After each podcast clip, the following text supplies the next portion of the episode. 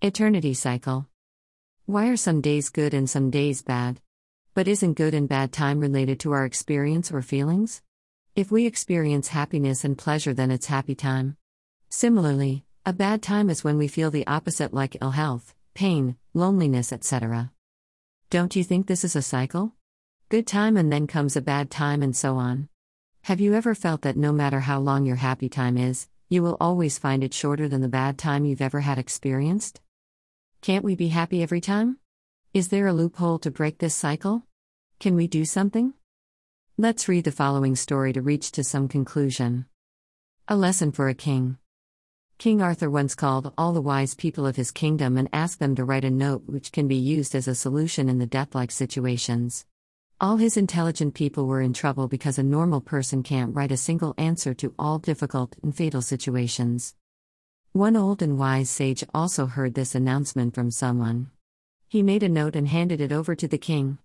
King Arthur didn't read the note at that moment and kept it under his diamond ring as the advice in the note was to tackle death like situations. Just after a few weeks, army of King Luther declared a war. King Arthur wasn't ready and lost the battle. He somehow escaped the battleground and went into the woods, but King Luther was looking for him wildly. For King Arthur, there was no way to escape that night. On one side there was one endless route, and on the other there was a big rocky valley which is thousands of feet deep. So, he hid behind a giant tree near the valley, but his body and mind were in panic state as he could be caught and killed any second. Arthur's diamond ring shines due to moonlight. So, he opened the note underneath his ring and read the message. After reading the message, he instantaneously felt relaxed because the message was this too will pass. Luckily, he was not found by the army of King Luther. Next morning, after saving his life from the army men, he went to a village. In that village, he stayed for a few months and he rebuilt his army. He also framed a strategy to defeat King Luther. Eventually, he defeated King Luther and got his kingdom back. Next day after the battle, he was celebrating his success with his family. And for a moment, King thought that it is not easy to defeat me, and he saw a subtle ego arising with all this celebration. His shining diamond ring caught his attention, and he read the note again. This too will pass.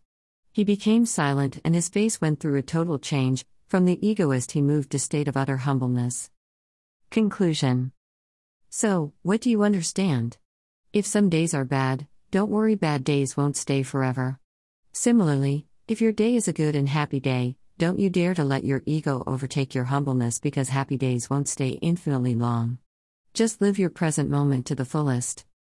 Greater than if this too is going to pass, it is not yours. Greater than the defeat was not yours and the victory is not yours. Greater than the death was not yours and the life is not yours. Greater than you are just a watcher. Everything passes by. Greater than. Greater than dash Osho. Thanks for reading. P.S. Above concept and story is taken from book, A Taste of the Divine.